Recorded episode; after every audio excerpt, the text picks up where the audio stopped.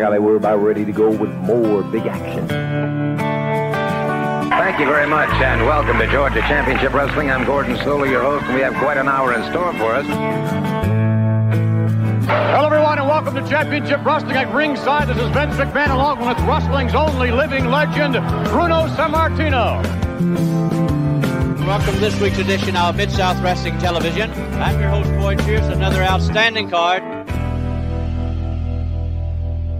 Hey guys, and welcome back to the Regional Rasslin' Podcast, where we talk the territories.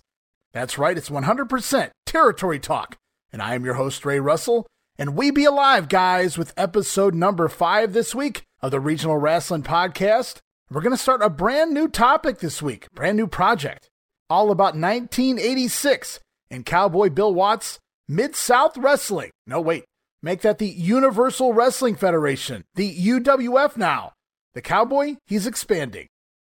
And we have a very special guest co host lined up as we begin to take a trip back in time to the UWF in 1986 and more on that in just a moment.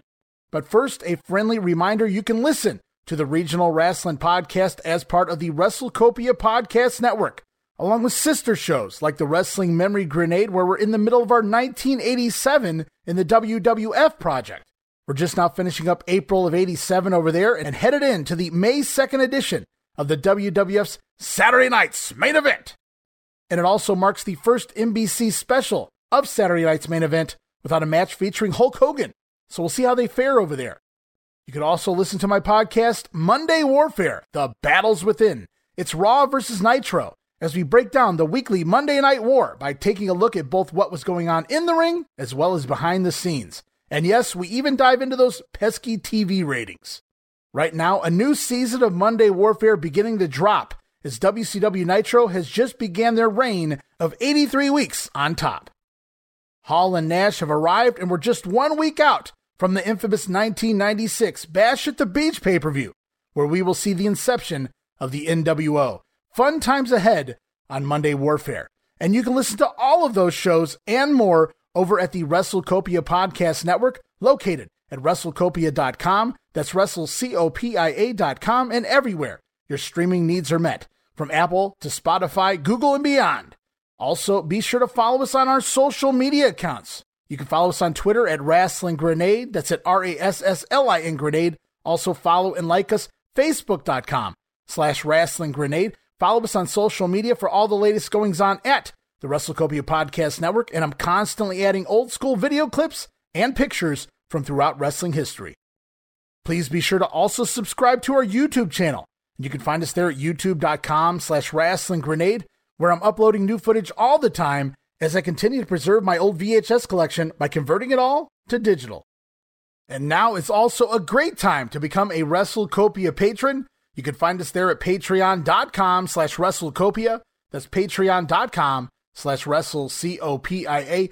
Multiple tiers to choose from, but the $5 all access tier is where it's at. $5 is going to get you all sorts of gifts, including all of my insanely detailed show notes for, get this, the Wrestling Memory Grenade, Monday Warfare, and now the Regional Rasslin' Podcast as well. You'll also receive early access to many of the podcasts here on WrestleCopia. Listen days, sometimes as much as a week earlier than the rest of the listeners. Plus, remastered versions of the earliest episodes of The Grenade covering the 1989 NWA project. These remastered versions include enhanced sound quality and new content and conversations originally edited out of the initial broadcast due to time restraints, edited right back into the show. But that's not all. You'll also receive digital downloads for your viewing and reading pleasure, and of course, our Patreon exclusive watch along series covering many past WWF and WCW pay per views, Coliseum videos, Saturday night's main events, Clash of the Champions, and so much more. And all of that for the low, low price of just $5 a month. It's the early access, insanely detailed show notes for three of our podcast shows, Patreon exclusive watch alongs, remastered episodes with new content, digital downloads, and so much more for just $5. No subscription, cancel anytime, show your support, give it a try for a month, and I think you'll like the content we offer. And the best part, every penny of it goes right back in to the WrestleCopia Podcast Network. And guys, I don't mind telling you, we have our annual hosting bills due up here in the month of February. So please help us pay some of the bills to keep the shows like The Grenade, Monday Warfare, and yes, of course, Regional Rasslin' up and running for the months and the years to come.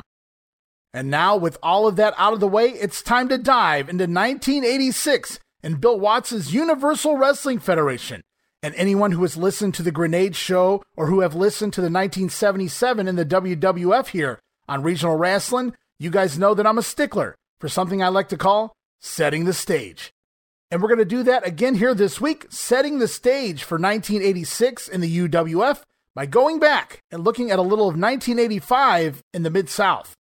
We're going to look at all the talent and champions we'll see heading into the new year, what was happening heading into 86. You'll find out here on today's program. Now, I don't like to just hit the ground running, presuming everyone knows what's going on in advance as we begin to talk about it. I like to think this show brings in a new group of listeners who are using this as a learning tool or maybe even a reference guide. And I don't want anyone scratching their heads. Why is Hacksaw Duggan feuding with Buzz Sawyer? Why is the TV title vacant? When did Ted DiBiase become a babyface again? We'll explain all of that and so much more here this week on the program.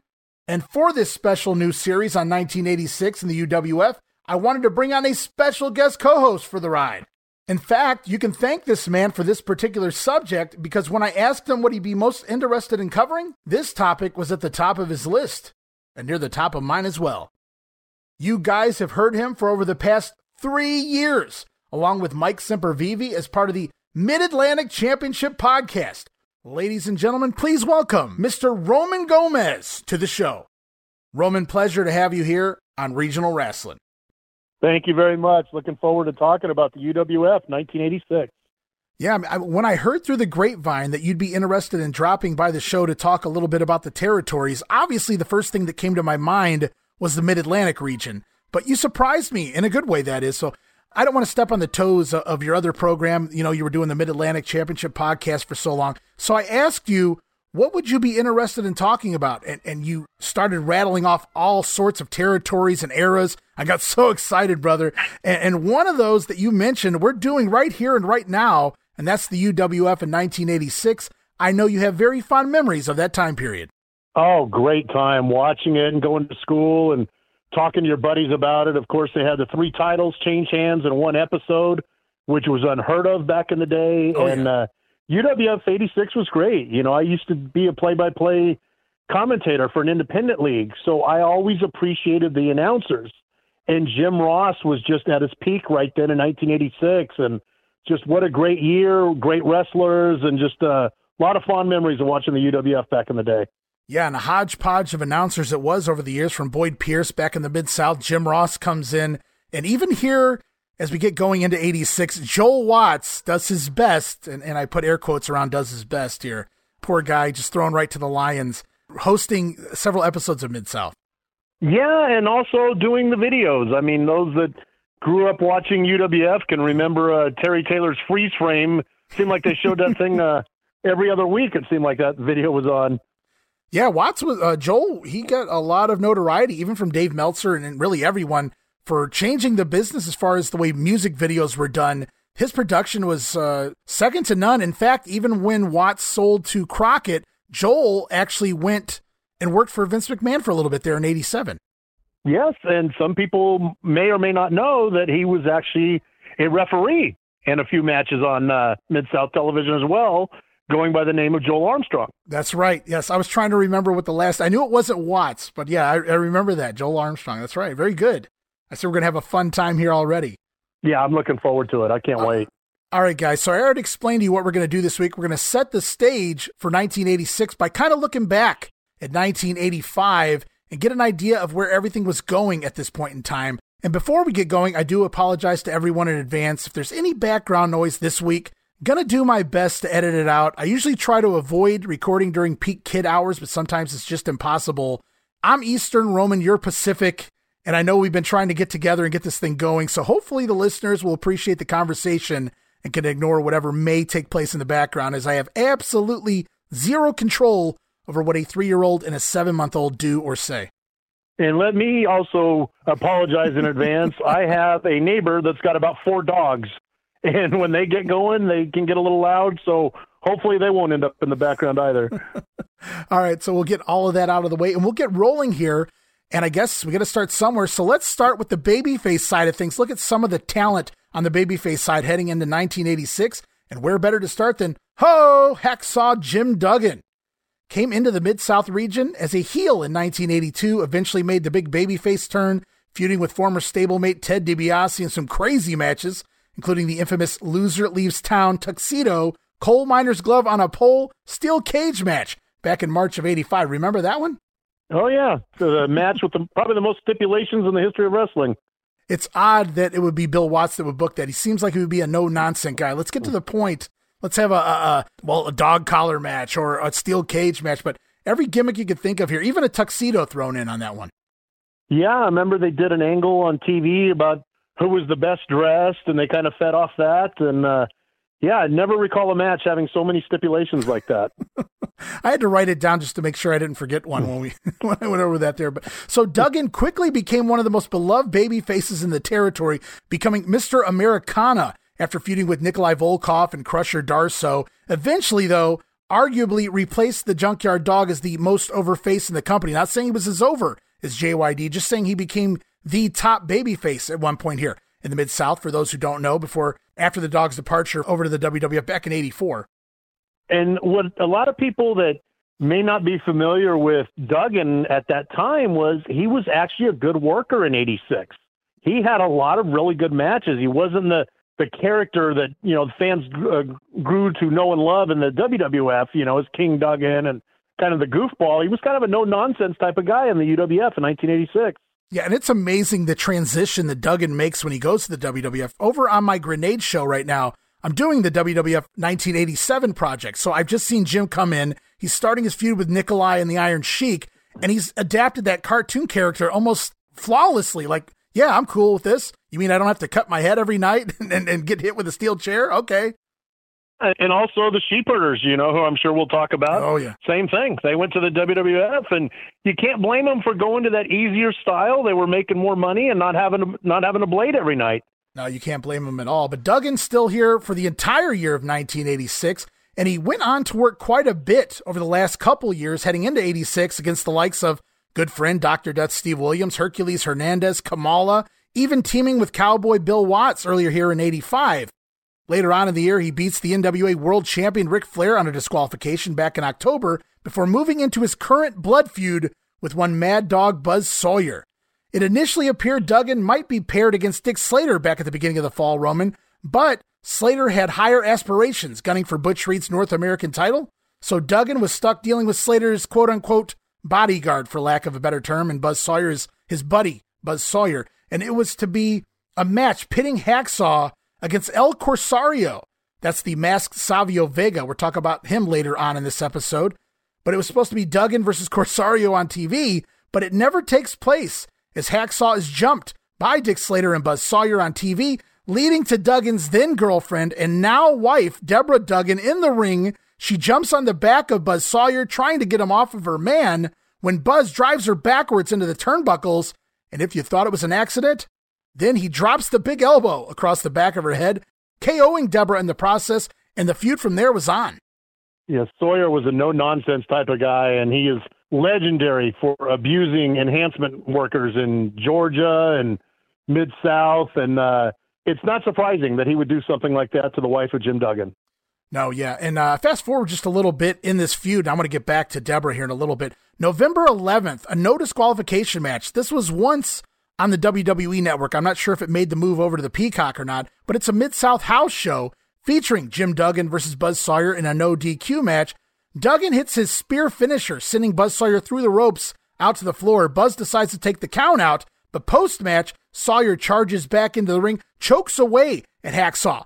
But Duggan comes battling back. The brawl continues, drawing out a bunch of the wrestlers, trying to pull them apart.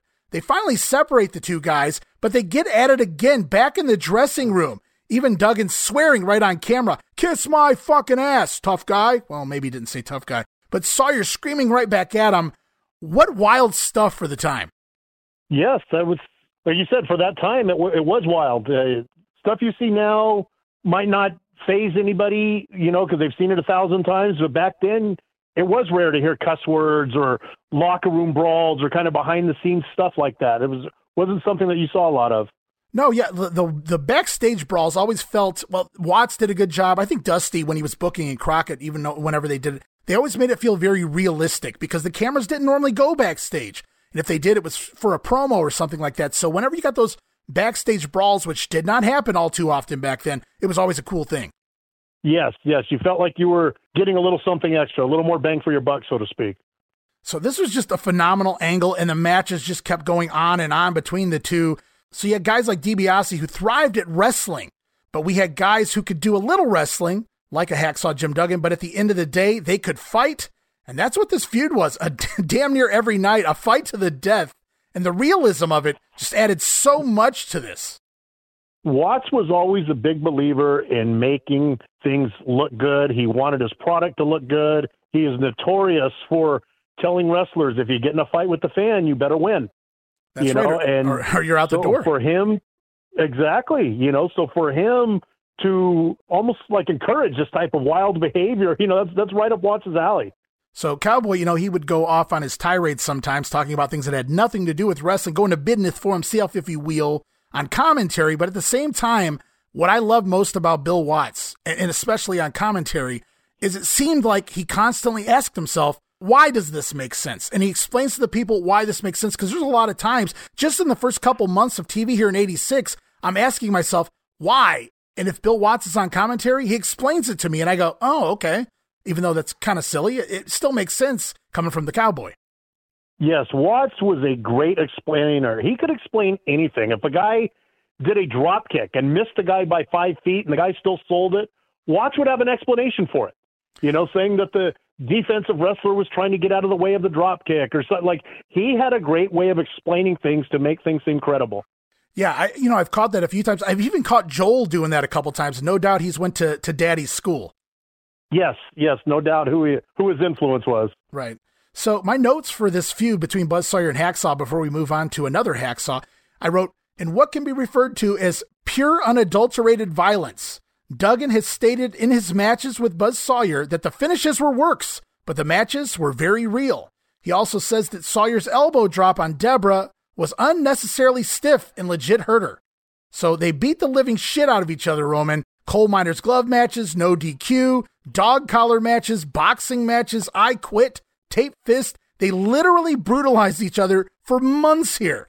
And there's there's some of their gimmick matches on YouTube right now as well. The dog collar match, for example, a lot of them out there. You know, I, I ask everyone listening to go check them out. Just wild, crazy stuff. Yeah, and it's the type of stuff that you could see over and over again in the crowd. You know, when if the if the wrestlers are having a great match and the crowd's just kind of sitting on their hands, it takes a little something away. But back then, the crowds were hot. They believed what they were seeing, so you could see a Duggan and a Sawyer go week after week and gimmick match after gimmick match and still be excited to see it. Yeah, because like you said, everybody took it seriously. Even if there maybe was a little question if everything was real, they really believed in that Mid South territory, that's for sure. But those matches, you couldn't question if they were real. They were really hitting each other at points, no doubt about that. But I agree with you. Every as long as one of those guys or both of those guys were still standing, it made sense to bring it back again because these guys aren't done with each other. No, and they uh, they asked no quarter and they gave no quarter. I mean, they they gave it their all when they were out there, and and I think a big part of that had to do with the fact that Watts was their boss. You know, he would have settled for nothing less than that. No, yeah, and that's what made him a good boss. Now, there's other reasons why he might not have been a not so good boss, but he gets the nod there for for re- realism anyway. Uh, we're gonna move on to another hacksaw, like I said, but expect more from Buzz Sawyer and Hacksaw Duggan moving into 1986. Right now, we're going to talk about the natural. I'm sorry, I've been doing WWF 87 for too long. Hacksaw Butch Reed here, the current North American champion as we head out of 1985, heading into the new year. Butch Reed, he's been in and out of Mid South the past several years as a babyface, as a heel. One of the many and probably the most realistic African American guys to fill the shoes of the Junkyard Dog. Watts always looking for a, another black athlete to fill the shoes of JYD, though no one ever truly does. Reed sometimes formed a tag team here in 85 with fellow namesake Hacksaw Duggan, and he works here in 85 against the likes of guys like Kamala before beating Dutch Mantell for the TV title back in July. Then he goes on to do a one hour Broadway draw with the NWA World Champion Ric Flair at the Superdome in August, eventually appends Dick Murdoch for the North American title in October, forcing Reed to relinquish the TV title and remain the North American champion heading into 86, working matches with Dick Slater headed into the new year. And that all starts with Slater trying to collect a $50,000 bounty on the head of Butch Reed, set by NWA World Champion Ric Flair, who feared defending the title again against Reed after their match at the Superdome in August. Shortly after a match where Reed beat Flair in an, in an impromptu non title match on TV, Flair and Slater stuffed pile drove Reed into the mat and put him out of commission for the short term, costing Reed his world title shot against the Nature Boy. He'd be looking for revenge, and Slater would be looking for his North American title after Reed's return. You know, the amazing thing is you saying that Flair and Reed had an hour match. Right. And I picture somebody like a Tony Atlas, you know, that had a similar build to Butch Reed.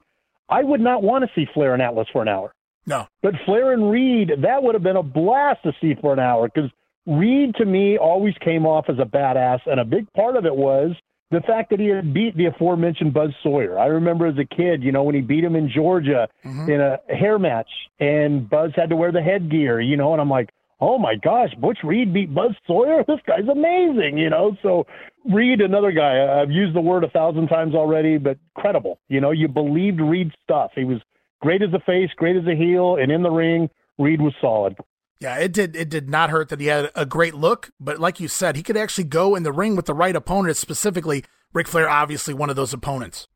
Oh, definitely, definitely, and uh, there is a Flair versus Reed match. I want to say on one of those old Monster of the Mat videotapes back in the day. So if anybody wants to see that, or maybe it's up on YouTube. So Butch Reed right now in the middle of a feud with Dick Slater, though we won't see Reed very long here heading into the new year. We will talk about that on the next episode, no doubt. But for now, we're going to move on to yet another babyface in the territory, one by the name of Jake the Snake Roberts. He leaves the world class territory in January 1985 and comes into Mid South as a heel, working against the likes of Brad Armstrong and Terry Taylor. Eventually, Jake forms a team with the Barbarian, as in John Nord, the Barbarian, in April of 85, and they spend the summer working some matches with the Rock and Roll Express, but then chasing the tag team titles with champions Ted DiBiase and Dr. Death in a heel versus heel dynamic. Now, initially, it was Ted and Doc cutting the babyface promos leading into those matches, but the fans clearly supported Jake and Nord instead. Yeah, and the thing is, you could not deny Jake's greatness. Whatever side of the fence he was on, you could not deny it. You know, his no. his intensity, his promos, his in-ring work. Jake was somebody that anybody could appreciate, regardless of what side of the fence he was on. Yeah, and I think that was like a detriment to him, but it also it hurt him in a way because he was so good as a heel, but the fans didn't want to hate him. And so they wind up turning him here. We're going to get to that in just a minute. But then Vince has to do the same damn thing in 87 in the WWF. Right, exactly. You know, it's it's hard to hate somebody that you admire, you know. it's like no matter how many times they tried to turn the Road Warriors heel or whatnot, it was just people were going to like them and same thing with Jake. Yeah, it just wasn't going to work. And and obviously Watts noticed this over the summer. Like I said, they paired Nord and Jake against DiBiase and Doc. Doc and DiBiase were supposed to be the faces in all of this, but no, it was Jake's team that were getting the cheers. So Watts, what does he do when he realizes what, what's going down? He places Jake on TV in a TV match against another heel, the Masked Nightmare. Jake picks up a win by a DQ here at a set of the TV tapings in late August, also unmasking the Nightmare in the process, leading to the Nightmare stablemate Lord Humongous hitting the ring, and it appeared Jake's buddy Nord the Barbarian was going to go toe to toe with Lord Humongous, but instead it was Nord turning on Jake Roberts in a fun, out of nowhere angle. Really didn't see that one coming when I watched it for the first time. Yeah, I, I didn't see that either, and it, it shows the brilliance of Watts. He knew fans were going to cheer for Jake, so let's give him even more reason to cheer for Jake. Yeah, Watts liked his monster heels, not necessarily a thing he had to have, but he kept Nord heel, but he made Jake the babyface. So Jake had two big monsters to work with uh, initially here, immediately after his babyface turn. So, like I said, much like his future in the WWF, Jake getting cheers as a heel. So he goes babyface and works his former partner, the Barbarian, all throughout the month of September before John Nord does what Nord does best, Roman, and randomly disappears from the territory. And the thing is, Nord should have thanked his lucky stars that he had anything to do with Jake. You know, to get that rub from Jake was actually a good career thing for Nord at that time. Yeah, because it was quite a makeshift hodgepodge team. It took me a little bit to get used to it and accept it as a tag team because it was just the dynamics were so different. Exactly, exactly. But uh, if I was Nord, I would have been like a sponge. I would have soaked up everything Jake said and did because what an architect, what a what a great uh, mind Jake had for the business. Yeah, eh, but you know, John Nord was John Nord. He, he did what he was going to do. I mean, this is a guy who was working for the WWF went over to SummerSlam in England in 92. And then when the plane left to go back home, he said, Yeah, I'm just going to stay here for a little while longer. Gets suspended and comes back for a month or so, and he's he's out the door. That's John Nord. Yeah, yeah. And then uh, in later years, I just saw him as a poor man's Bruiser Brody, you know, when he went to the AWA years later. Well, that's still better than uh, Yukon John Nord with Flapjack Scott Norton in the AWA. oh, God. what were they thinking? Yeah, well, it was uh, maybe Vern had very early dementia. Could be. So Jake was working against his former partner, the Barbarian, but Nord leaves the company. So the Snake pivots to feuding with Lord Humongous for the remainder of 1985. The story there was Humongous was immune to the DDT because of his hockey mask. It protected his skull. Pretty cool stuff leading to Jake wearing his own hockey mask and also finding ways to get Humongous to remove his mask so that he could finally deliver the DDT. Just a tremendous psychology there from Jake once again. Yeah, Jake was just always great at psychology. And uh, something I remember him saying is that how different his interview style was that he would make people in the living room like get up off their couch to turn up the volume just because Jake would talk in that quiet voice. You know, right. just something different. Jake had a way of always standing out no matter where he went. Yeah, always made you pay attention. You always wanted to. What is this guy saying? He's not ranting and raving, talking about I'm going to kick your ass. Sorry, I had to channel my my grandfather. That's that was. He wasn't a wrestling fan when I was growing up, but that was his impression of wrestling when back in the Dick the Bruiser days and things. That, that's what. That's that's how he saw yeah. promos, and that's technically how they were, minus the curse words. But Jake wasn't like that. He never was. No, he he wasn't. Uh, and I always appreciated guys like that. Somebody that was a little bit different, you know. Bockwinkel was like that. Some others, and that's part of the reason that they became legends because they knew how to be different and, and to stand out in their own subtle way. Right. So Jake works with Nord. He's working with Humongous here, but Jeff Van Camp, the guy who's portraying the Humongous character, he prepares to leave the business. And Jake finishes out the last couple weeks of the year taking on Sir Oliver Humperdink, the manager of Humongous, before beginning a new chapter with Dick Slater in the new year. I'm I'm okay that I didn't get to see Jake versus uh, Humperdink. you know, that's that's not my idea of a dream match. I just keep picturing one of those Lou Albano matches where he comes in the ring and does a does a gusher and leaves. I I, I would imagine. Yeah, you would hope they would be short matches, two minutes or less. and I should note as we head into '86, Jake is slated to take on Dick Slater in the finals of the TV title tournament on January the 1st. So we're going to talk all about that next time here on the show. So we'll move on for now, though. We're going to talk about Ted DiBiase. To some degree, DiBiase worked the tri states and then eventually the Mid South territories at some point, pretty much every year since 1975. But by 1980, he was working on top as a babyface versus Paul Orndorff and the Grappler, continued into 81 against the Iron Sheik, Bob Roop, taking us into 1982 when DiBiase did the unthinkable donning his new infamous loaded black glove, turning heel on the good friend Junkyard Dog in order to become the North American champion in June of 82, and he never looked back. While DiBiase dabbled in other territories and tours of Japan, he had a spot in the Mid South as a heel main eventer from that point forward, eventually creating the Rat Pack with Matt Borne and Hacksaw Duggan, dubbing himself the Big Cheese. Cowboy loved to say that, before forming an alliance with Dr. Death in January of 85. Now, they dominated the singles and tag team scene all year here, beating the Rock and Roll Express for the tag team titles in the month of May. The heel team eventually lose the belts when DiBiase goes to Japan and he's replaced by Bruiser Bob Sweetan. And it's Dr. Death and Sweetan losing the belts to newcomers as a tag team, Al Perez and Wendell Cooley, with Sweetan doing the job. DiBiase returns from Japan, and the duo attempted to get the belts back when an opportunity presented itself to Ted Roman with number one contender to the NWA title Butch Reed out with the aforementioned neck injury, Ted DiBiase was announced as the new number one contender to challenge Flair for the NWA title, on TV in the month of November. But this didn't sit well with the babyface and DiBiase's mentor, Dick Murdoch. Dickie felt as the last North American champion before Reed, it should be him that deserved that title shot. But DiBiase refused to give up his shot, pointing out to Murdoch that Ted had been North American champion more times and for a lot longer than anyone else in the promotion. Ted waited a long time for this opportunity, and he's going to take it. Murdoch then blasted DiBiase with a sucker punch to start a fight. And Ric Flair coming from behind with a knee sends Ted DiBiase out to the floor, where Murdoch then sent Ted skull first into the steel ring post, busting him open with a huge laceration. I can hear Dusty now. Make it good, baby. And good it was, brother, because an insane amount of blood spills from the head of DiBiase everywhere, all over the concrete, in seemingly record time. That was an absolutely phenomenal angle, the way everything was done. The jealousy of Murdoch, you know, it turned Teddy babyface. And then Watts coming out and saying that Mid South was not behind the continuation of the match because Teddy was bleeding and bandaged, and you know, and that he wanted no part of it. And uh, I believe Watts even said something like, uh, "For the parents, you know, if you're squeamish or your kids might not want to see that."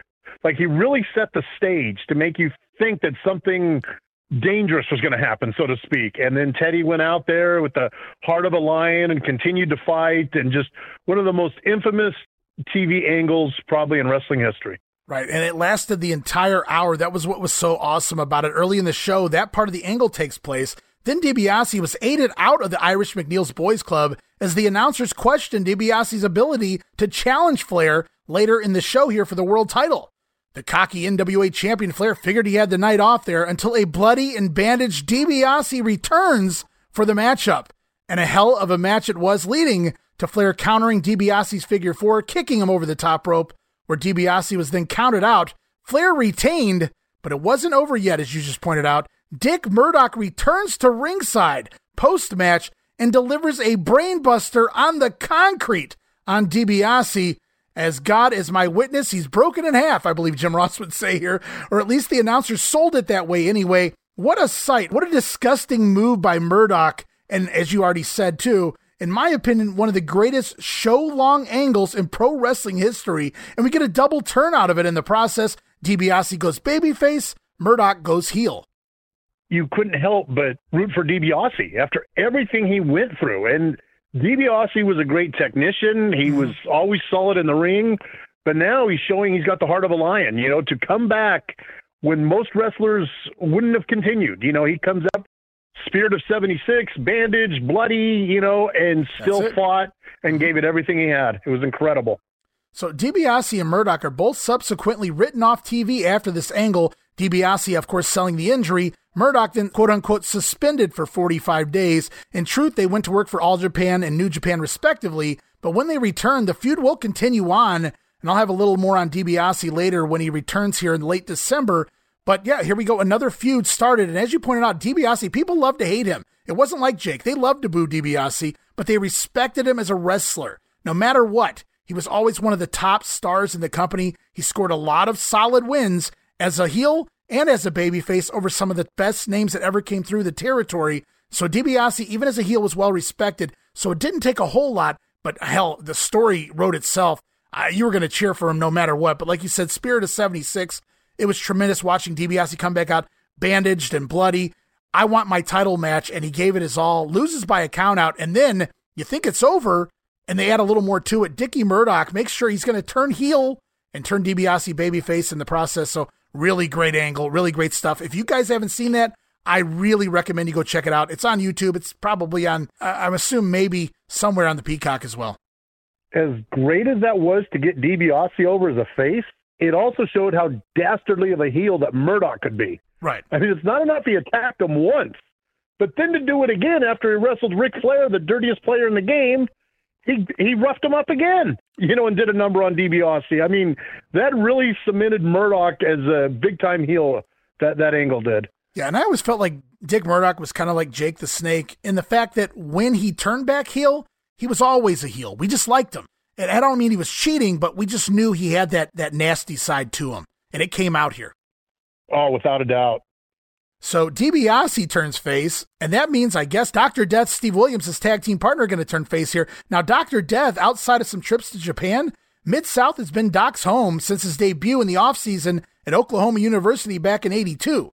Doc, initially a bland but dangerous babyface, eventually turns heel, and as mentioned, aligns himself with DiBiase here at the start of 85. Doc essentially becomes a de facto babyface and a partner of DiBiase as we move forward. Dr. Death going to watch the back of his buddy, Ted DiBiase. I always thought Doc and DiBiase were phenomenal tag team and really underrated in my opinion. I mean, they were they just clicked. They were a cool team to watch, you know, as baby faces. I was always kind of partial to the heels, but I did not mind Doc and DiBiase as baby faces. No, and I'll say this too. Uh, if there was money to be made in a traveling, a touring tag team like there is the world champion, if there was really a touring world tag team champions, those guys would have been great at it because they could have fought any style. They could have worked heel or face. It, it would have been uh, awesome to see Doc and DiBiase traveling around the territories. Well, yeah, and then the experience they had in Japan, you know, learning different styles over there. Yeah, they could have worked anybody and made it look good. We move on. Yet another name headed back into the territory is Terry Taylor. This will be Terry's second run in the company. He came in in January of 84 and left in July of 85, there for over a year and a half. And he'll be back here in November of 85 after only four months away. And he'll be here pretty much all of 1986 as well. Terry Taylor won the TV title back in January, but he had to relinquish it in March when he became the North American champion for a couple of months. Obviously, Bill Watts, a fan of Terry Taylor's work, he's back here just in time for 1986 with another big push in play, even giving Terry the book. Terry Taylor's actually going to be the booker here for the first couple months anyway to start the new year. You know, and it's a shame that he will forever be known as the Red Rooster. Yeah. But for those of you that aren't real familiar with his work, go back and watch some of his stuff in UWF, Mid South, not only was he an amazing baby face, you know, the fans got behind him, the women loved him. He was a great heel. He was a really cocky, arrogant heel. You know, his stuff with Chris Adams was was top notch, and uh, Taylor was just a really solid talent. It's a shame he'll forever be known as the Red Rooster. Yeah, and they always say he was a natural heel, and not because he was a dirty or nasty guy, but because he was a cocky guy in real life. That was just his personality, or at least the way he came off. But Terry Taylor was just always a tremendous uh, wrestler in the ring. I always loved watching his work. Even when he was gi- gifted those those terrible gimmicks in WCW, you still had to wrestle in WCW, whereas the Red Rooster not so much. So even when he was gifted the Taylor Made Man or Terrence Taylor, he was still going out there and putting on good matches as Terry Taylor. I, I think back to Halloween Havoc 91, a throwaway match on the card. Beautiful Bobby Eaton versus Terry Taylor, just for the hell of it. Fantastic match. And and the thing is, Bobby was one of those guys that could wrestle a broomstick and make it look good. And like you said, it was kind of a throwaway match. Let's just put these two in there. And it's like those are two tremendous talents, you know, and they they're capable of having a great match on any night. Yeah, I agree. You wanna you wanna fill 15 minutes of your pay per view time with that match? I'm there all day for it. Exactly. So we'll move on to a tag team by the name of the Fantastics. That's Tommy Rogers and Bobby Fulton, essentially the team who replaced the Rock and Roll Express here in the Mid South as the good looking babyface duo in the territory who were crazy over with the fans, especially the young ladies. Fantastic spent the first half of 85 in Dallas before returning to the Mid South in July. They left here again in November to work the Memphis territory for a few months, but they'll be back here before too long. And the Fantastics, like you said, a lot of people kind of look at them as Rock and Roll Express, maybe knockoffs or or you know the the B team or whatever, but they were tremendous talents and uh, the women loved him, two good looking guys. And Tommy Rogers had one of the best drop kicks you will ever see. He he could have he was a junior champion in, in Memphis and everything, but Rogers is one of those guys individually did not have uh, great promo skills, but was absolutely phenomenal in the ring.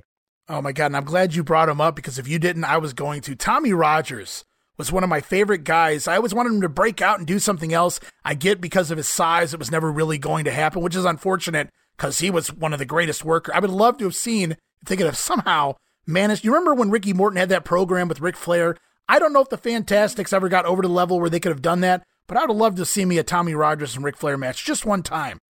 Yeah, yeah, that would have been great. And uh, I want to say that they did wrestle. I might have something with them in Georgia on TV or something. But yeah, Tommy Rogers, it, it would have been fun to see him get a major singles push. Yeah, and, and like I said, after a few months in Memphis, we'll see the Fantastics back here in the Mid South by the end of March. So I can't wait for that. Almost feels like a trade for the Bruise Brothers. Both teams seem to come and go at the same time periods. When the Fantastics leave Mid South, enter the Bruise Brothers. And that's the team of Pork Chop Cash and Mad Dog Boyd.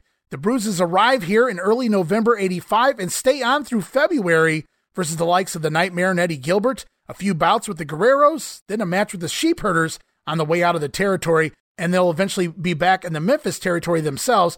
I love the original Bruise Brothers of Pork Chop Cash and Troy Graham, the Dream Machine, but Mad Dog Boyd, not so much. Yeah, I was going to say this version of the Bruise Brothers never really did anything for me. You know, they had the the cool theme music and whatnot, but just I don't know, somehow they just didn't do anything for me. It, it was so funny if you go back and watch the old Mid South. The first time the Bruise Brothers come in, the first promo they cut is it's going to be Pork Chop Cash and the Dream Machine headed in, but then we get that video where the Dream Machine's laid up. He's he's got the cast on his leg. He's that's where he's injured his leg. And unfortunately, was never the same again after that. And Bill Watts, the the sale of sale of goods was supposed to be for Pork Chop Cash and the Dream Machine initially, but he winds up getting Pork Chop Cash and Mad Dog Boyd. But apparently, he didn't care enough to to not let them come back here at the tail end of '85, moving into '86. I guess he just needed some bodies on the show in, the Dream Machine. Uh, talk about an underrated individual. You know, his promos were very Dusty like. You know, and anybody yeah. that's heard him talk can. T- I mean, if you close your eyes, it's almost like you're listening to Dusty. It really is like you're listening to Dusty in some ways, but it was still his own jibe. You know, like the things he said, he did so much heel work. See, we didn't get to see a lot of Dusty on video. I didn't. There was a lot of heel Dusty out there. So you don't get a whole lot of heel dusty promos. And it was almost like a heel dusty cutting promos every week. I, when the Dream Machine was a heel, I mean. Oh, exactly. Yeah, it, it was it was fun to. He had he had charisma, no doubt. Yeah, and so like I said, unfortunately, he gets a a bad knee injury and he's out for a while. He tries to make a comeback, doesn't do so well, and he's eventually gone before before the late '80s. We'll go on to another name here, Brett Wayne Sawyer, the legit brother of Buzz Sawyer had memorable stints in Georgia and Portland before this, arrives just after Christmas here in 1985, and will stick around through August of 86. Brett, working at a level above the preliminaries, but doesn't get much higher than that, though he does get some random surprise wins every now and then. They at least try to protect Brett to some degree. Yeah, you know, Brett wasn't bad, but he definitely benefited of having the last name of Sawyer. I think if he did not have that last name, this would have been another guy on the roster. Oh, no, no doubt about it. You know, I just watched that. I love the way the cowboy explains why Brett Sawyer's a babyface and Buzz is a heel. Just another thing that Bill Watts is sitting there on commentary and he's like, I'm sure people are wondering this, so I'm going to explain it my way. And I have those notes, we'll talk about that when we get into TV, but it's just really interesting because they're acknowledging that these guys are brothers because Bill Watts sells it like you've seen these guys team up before on WTBS, so I'm not going to insult your intelligence and pretend like this guy you know, is not related to this guy over here, but I will tell you why they're on opposite ends of the fence, but yet still brothers and they still get along. Bill Watts proving once again why he was the great explainer. You know, because like you said, people would know they both have the same last name. You know, people had seen them on TBS, and even before then, in, in Portland, they had teamed together. You know, so it wasn't a surprise they were brothers. But Watts always wanted to make things credible, so he did a good job of explaining it. All right, let's look at Al Perez next. Uh, after a brief stint in early 85 in Puerto Rico, teaming with Joe Savoldi, Perez heads to the Mid South territory in July as a singles competitor. He's eventually partnered with Wendell Cooley at the end of August, and in their very first match together, they win the Mid South Tag Team titles from Dr. Death and Bob Sweetan, who was again subbing for Ted DiBiase. So, over the course of the next couple months after that, they battle a variety of makeshift teams before DiBiase returns to the company in October and attempts to regain what he never really lost. Perez and Cooley abruptly lose the titles to Eddie Gilbert and the Nightmare in November, and Cooley immediately disappears from the Mid South territory. Now, we're going to talk more about Cooley here in just a second, but I want to get your opinions first on Al Perez. Al Perez was one of those guys that I always thought should have been better. He had a good look, uh, a good build. He, he was solid in the ring. He just couldn't cut good promos. You know, he had Gary Hart as his manager a lot. Mm-hmm. But I look at Al Perez and I'm like, there was just something missing. But he looked like he had the tools to to be a superstar. Yeah, I always backed Al Perez as a kid growing up throughout the 80s. Every time he randomly popped into a territory, which he never seemed to stay very long, he'd be on prime time in the WWF a couple times around the beginning of 1990. The NWA uh, left there abruptly in, in the uh, early part of 89 after refusing, uh, if you believe the story, refusing to lose to Ric Flair. He says, I'll job to him if he can beat me in a shoot. And, and then they say, you know what? We don't need you here anymore. And then supposedly he was going to go off and work for Dusty's PWF territory in Florida there in 89. But Perez was his own worst enemies in a lot of ways. I agree with you. It wasn't a great promo, but I loved him anyway. And as a Mark kid, like 12 years old or whatever I was, Global Wrestling Federation, I'm sure you remember them. Yep. They came onto the scene in 1991 and immediately start all these random tournaments right out of the right out of the gate in July. And Al mm-hmm. Perez is one of the many big names that they bring in for these tournaments. And when I see him there in my 12 year old Mark mind, I'm like, yes, this is it because I can see all the guys around him. And, and the pecking order is kind of lower here in global than it was in the WWF or the, the WCW. So I'm like, I know this guy's going to thrive here. He's going to be the champion. He's going to be the number one guy. I got so excited. And then you never really see him again. So I was so bummed. I thought for sure this was it. Finally, Al Perez's big moment was going to happen. And then he was gone again pretty much forever. See, I, I, I thought like Perez and Cooley were kind of unusual team because Mm-hmm. Perez, I saw something in, but Cooley, I never saw anything in. And just for them to be the tag team champions, I was that blew my mind back then. And I look back now, and I'm like, wow, that was definitely a big blunder on the on the Cowboy Bill Watts's re- record or whatever. Because I just I just don't see Perez and Cooley as credible tag team champions. No, yeah, it just came out. I feel like Watts was trying to create his own rock and roll express. Two, two young, yes. good looking guys. It's what I feel like Watts kept getting these other tag teams from other territories. You know what? Screw it. I'm going to make my own here. I see something in these guys. Perez, like, you know, like you said, I, I was always supported him. I never understood the Wendell Cooley thing. I never under, and I apologize to all the Alabama listeners out there. I do realize he was the shit down there at one point here in the 1980s and whatnot. I had a friend that I used to talk to all the time online through AOL back in those days, and he would just tell me all these stories about him and his buddies in high school, how much they loved Wendell Cooley down there in Continental. He, I guess he had a little bit of a following in, in Continental. I have seen some of the stuff down there, but right. I, I just didn't see anything special about him. I, I didn't see him as a guy that would put uh, in the seats, as they used to say. Oh, yeah. No, I, I agree with you. So Cooley came into Mid South in the month of May of 85 as Rick Casey for a handful of matches before being renamed Wendell Cooley. He gets a TV match with the NWA champion Ric Flair, obviously on the losing end there, but made to look at least competent as an enhancement guy. As maybe somebody the fans would want to support, maybe back him a little bit. Cooley works the underneath a lot throughout the summer, jobbing to everyone from the likes of Dr. Death to El Corsario until the tag title shot in late August out of nowhere. As mentioned, Perez and Cooley win the titles. This is the first time Cooley's getting a real push. He wins the title. And as mentioned, they dropped the belts in November, and Cooley's just gone straight away before popping up in Memphis two weeks later as Rick Casey again with a pack of Skoal in his tight jeans. So I wonder what happened there. Have you ever heard anything about the abrupt departure of Wendell Cooley, who was clearly getting this tag title run with Al Perez? Like I said, it felt like it was going to be Watts's Rock and Roll Express, if you will. And then out of nowhere, they just dropped the belts to Gilbert and Nightmare, who weren't really getting pushed like that. And then Cooley's gone the same night. We just don't hear about him ever again in the Mid South. Yeah, I never heard anything behind the scenes as why Cooley left or anything. And not to be mean, but I really didn't miss him when he was gone. You know, to me, he had no impact on Mid South or, you know, later on the UWF. To me, the only thing that bummed me in it, because I really didn't want it, I felt like he was holding Al Perez down. I felt like if they were going to do a tag team, I wish they had found somebody better for Perez to team with. But when he left, the only thing that bummed me out was that, oh my God, now Al Perez is back to square one. Now they're going to have to come up with something else for Al Perez to do. Like I said, I was a big fan of his back then. So just kind of a bummer to see that he lost his tag team partner out of the blue like that. Yeah. And, and I, I think at some point Watts had to realize like, okay, this was a makeshift team and just the fans weren't buying it. I, I don't think uh, even the fans bought them as believable tag team champions, especially when you got guys like Doc and DiBiase in the territory. You know, it just Perez and Cooley, it just it just didn't work. Right.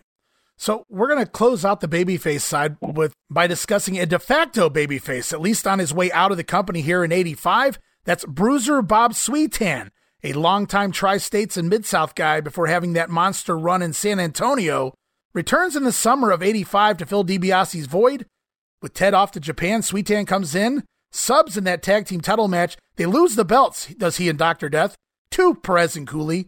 DiBiase returns from Japan in October to learn that somehow he had lost the tag team titles, immediately turning on Bob Sweetan, thus turning Sweetan babyface, sort of. Ted beats him on the house shows all around the loop for about a month, and Bob, already in his mid 40s at this point, is done with the big time territories once and for all. And honestly, based on some of the publicly known criminal charges, it was none too soon. Not a good human being is Bob Sweetan. No, it, he he was or isn't. It wasn't. You know, but just at that time we we didn't know that. You know, so. Right. As a fan, I, I liked Sweetan's promos in Southwest Championship Wrestling. Yeah. He looked like a wrestler. You know, he, he was uh, he was somebody that I liked listening to on the mic and everything. But yeah, sadly, you find out years later what an absolute scumbag, you know, deplorable human being he turned out to be. Yeah, you know, you hear, like you said, we didn't know these things back then. I didn't find these things out till the internet days. Obviously, you know, uh, same thing with Rock and Roll Buck Zumhofe. As a kid, we just exactly. had fun. Now, I never supported Rock and Roll Buck Zumhofe. We thought he was a complete idiot, but we loved making fun of him, and you know, that's where it began and ended. He was kind of like Urkel, you know, you just kind of had fun making fun of him, and you went on with your day. But then you learn these other things. It's like, wow, there's a whole other side to this. Exactly, you know, and and it's crazy for the longest time. You know, Rock and Roll Buck Zumhofe was a baby face, and you know, every, people loved him and whatnot, and who knew behind the scenes what he was really like. Yeah. So that concludes the babyface side of things. We're going to move over to the heels and look at a few of these guys as well. We're going to start off. We already kind of covered everything with him. So we'll talk a little bit here about Mad Dog Buzz Sawyer arrives in the Mid South territory in September of 85, destroying everything in his path. Aligning himself with Dick Slater, the Mad Dog eventually gets into a feud with Hacksaw Jim Duggan, which we already discussed. More on the Mad Dog coming in the next several episodes. But Roman, I got to ask you, is there anything you want to add about the Mad Dog Buzz Sawyer? Oh, gee. He is somebody that I have said since the show came out that they need to do a dark side of the ring on Buzz Sawyer. My God, Just, I never even uh, thought of that. Supposedly he was a drug runner with Billy Jack, and for him to die at such an early age, uh, I remember hearing years ago that he was on his front lawn with the shirt off, found dead. You know, just there's just so many things about Buzz, and then you find out what a scumbag he was. That he ripped uh, Magnum TA off. For, TA paid him to train him, and Buzz took off with his money. Supposedly screwed over the Undertaker. Right. Uh, tremendous talent, fun to watch, just an absolute psycho. And I mean, legitimately hurting enhancement talents, you know, guy workers, giving them power slams on the concrete, you know, and uh, rubbing their face into the mat. Just no respect for his opponent. You know, I mean, he was fun to watch, but as a person, wow, he left a lot to be desired. Yeah, and it's so amazing what you could get away with back then and still have a job if you were still good at what you did. Best way, best way I can word it. You know what I mean? And Buzz Sawyer, and it's not a shock that he got jobs at times with guys like Ole Anderson and Bill Watts, who were very old school and self, well, maybe not self-professed, but very well known as uh, bullies as well by others. Yeah, and uh, crazy thing about Buzz is he always looked older than what he was. I mean, he seemed like he looked old from the get go. I mean, I've got some Georgia DVDs from '79 when he actually had a little hair. Right. But once he started to lose his hair, and then, then when you find out he died, he was, I think, 29, 30 years old, something like that. And you're like, that's all he was? Yeah, it he just seemed like he was always much older. Yeah, I want, I want, I could be wrong. I want to say like 32 because I was just looking up stuff on Buzz the other day. But yeah, that's still young, and that's, I mean, yeah, definitely. I mean, you would have guessed 32 here, at least, at least 32 eh, when he was doing this shit with Duggan. Yeah, exactly. You start doing the math, and you figure out how old he was when he was working Tommy Rich. My God, they, they were just breaking into the business. Yeah, and you know it's amazing when you think about talented guys like a Bobby Eaton, uh, Gordy and Hayes. You know, were twenty one and twenty or twenty and nineteen. You know, like like my gosh, some of these guys were stars, like just barely out of high school. Yeah. You know, it, it's incredible. Yeah, people don't realize like Michael Hayes, like he retired. Everyone's like, oh, he's past his prime. He was like 32, 33 ish when he like stopped wrestling full time back in 92. I mean, that's he's past his prime at like 32 years of age. But yeah, Michael Hayes got to start at a young age, but Gordy started at like 14, something like that. Right? Yeah, in the in the IWA, they uh, he lied about his age. I believe there was a match I think on YouTube against Ernie Ladd, and he was like 14 years old, wrestling under his real name of Terry Mecca. Yeah, good stuff. So we'll move on. We talked about Buzz Sawyer. Let's talk about Dick Slater and his valet, Dark Journey, making her wrestling debut here in the Mid South. Slater shows up at the same time as Buzz Sawyer does at that September TV taping. He will have a valet and his real life girlfriend at the time, Dark Journey, by his side, immediately played up as this hot free agent that has come to the Mid South territory due to it having the best competition. Slater also sometimes teaming with Buzz Sawyer, they establish that there's some sort of friendship there Though we'll learn in 1986, there's no honor among thieves. Slater portrayed as the leader of that partnership, if you will. After initially refusing to take the 50 grand bounty on the head of Butch Reed, we find out it's all a ruse as Dick Slater aids the nature boy Ric Flair in a spiked pile driver, attempting to break the neck of Hacksaw Butch Reed. And upon Reed's return, it's Dick Slater granted North American title matches against the champion, Butch Reed, wanting revenge yeah, Reed and Slater had some great stuff, and uh, it's just amazing when you put the right people together. What good can come of it, you know? And Reed and Slater were a good combination. Reed and Murdoch, like there were just so many guys, but it was just such a different era back then because guys had to learn their craft before they got thrown into into the limelight, and uh, it, it shows when you put the right people in the right spots, the right angles. Like you can have magic. Yeah, so Buzz Sawyer was completely batshit crazy. Dick Slater was only halfway there in 1986, so he was able to kind of rein Buzz Sawyer in a little bit, kind of be the leader of that little group. And that worked out so well here, that pairing does, heading into the new year, because Buzz Sawyer's feuding with Hacksaw, Jim Duggan, and Dick Slater's feuding with Hacksaw, Butch Reed. So we get a lot of tag team matches here at the end of 85 between Slater and Sawyer against the Hacksaws. Yeah, and I, I still remember that magazine cover of I think it was Wrestling Review of Reed and Duggan shaking hands and just hearing about the Hacksaws forming a team. It was just, it was so much fun. Unfortunately, it won't last much longer heading into 1986. But another name that will be back here at the beginning of 1986. Remember, he's been quote unquote suspended for the last 45 days. I'm talking about Captain Redneck Dick Murdoch. He's been around this territory off and on for seemingly ever both as a babyface and as a heel, spent some time as a babyface here in 85 as the North American champion before losing the title to fellow babyface Butch Reed, thus losing his opportunity as the number one contender for Ric Flair's world title. And with Reed taken out with that neck injury, Murdoch felt, like we already discussed, he was the number one contender for the NWA title. But when Ted DiBiase was named the challenger, that's when jealousy reared his ugly head. Murdoch, raging with jealousy, turns heel and attempts to cripple Ted DiBiase with that brainbuster on the concrete. And like we said, the double turn in effect. DiBiase now a babyface, but Dick Murdoch walking into 86 as a heel. Murdoch was one of those guys. I honestly didn't care what side of the fence he was on. I was going to be a Dick Murdoch fan, whether it was heel or babyface. Tremendous talent, you know. And you look at somebody like that with a beer belly and whatnot. I've seen him throw a standing dropkick. He was really athletic. He could do the athletic, serious stuff, and then he could also do the comedy stuff, which most old school fans probably didn't appreciate. I know some of the old school wrestlers just, didn't appreciate it either. yeah, and I, I've I've heard that was part of the thing that held him back from being considered a serious NWA champion, right? You know, possibility because he was a little too comical. But when he wanted to get serious, Murdoch could work. Yeah, if you go back and watch some of Murdoch's stuff in Japan from specifically from the 70s, he'll get a guy down on the mat in a headlock or a head scissors and he'll start singing songs or telling jokes. I mean, he's just having a blast out there, just doing whatever he does best. But again, he could be serious when he wanted to be. It just never knew which Murdoch you were going to get. And I agree with you. I was always a huge Murdoch fan, either side of the fence, face or heel. It didn't matter to me. I just loved seeing him on the screen. And I think back I did a project covering all of the NWA in 1989, and Murdoch was in and out a couple times throughout that year. But he has this match at the end of 89, I want to say around November, against Lex Luger for the U.S. title on TV. Goes about 20 minutes, mm-hmm. just, out, just a hidden gem out of the middle of nowhere. Phenomenal match. Exactly. And when you said 1989, I thought you were going to mention the fact that him and Slater were teaming as the Hardliners. Oh, that's uh, 91. I thought they had the 91. I'm sorry, but Murdoch oh, and Slater, I thought had the potential to be a great, great tag team, and it was very short lived. You know, they attacked the yeah. Steiners, and you know, they nothing really came of it. Well, outside of the uh, silly gear that they put them in, which I, I get the gimmick, the hardliners out in the working docks and whatever, but I agree with you.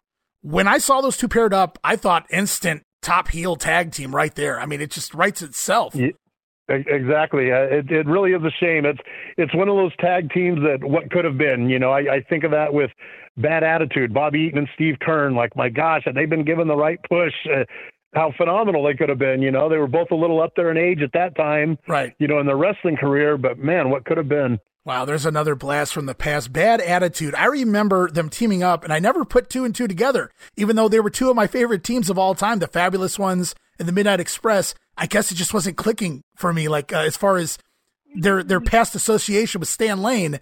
And one night I'm listening to Radio WWF back then, and somebody calls in, and Stan Lane's one of the co-hosts, and they say, "Stan Lane, your former two partners are teaming up over in WCW. What do you think about that?" And and Stan goes, "What can I say? Not much, you know." And he has a laugh about it or whatever. Of course, he's friends with both guys, and he's just having a having a fun time going on about it, but. I was like, oh yeah, that's right. That was, you know, Lane's two tag team partners, but it was just so cool. I thought they were going to get pushed. They come out with their little flashy jackets and the bow ties, uh, little cheap man's uh, fabulous ones here in the 1990s. But yeah, I thought they could have Right. done more. I think they could have done more with them. Well, that was shows how bad the year 1994 was for WCW. You know, when they get two great tag team wrestlers, they have them in a team, and then what do they do? They have them lose to a tag team called Thunder and Lightning. You know, which went nowhere and just. Ah, but but we're we're we're not here to talk about NWA. Sorry, I'm getting sidetracked. No, but we're talking about some of the talent from here, so it kind of it kind of works into the, there. But uh, Bobby Eaton from the '80s, uh, Steve Keirn's going to be here in the Mid South, so we're, we're all right. we'll cheat a little bit, but we'll move on. And I want to talk a little bit to you about the Lord Humongous character, and specifically this particular Lord Humongous here in the Mid South. There have been a few Humongouses over the time, from Mike Stark, Gary Nation, even Sid Vicious portrayed the character at one point.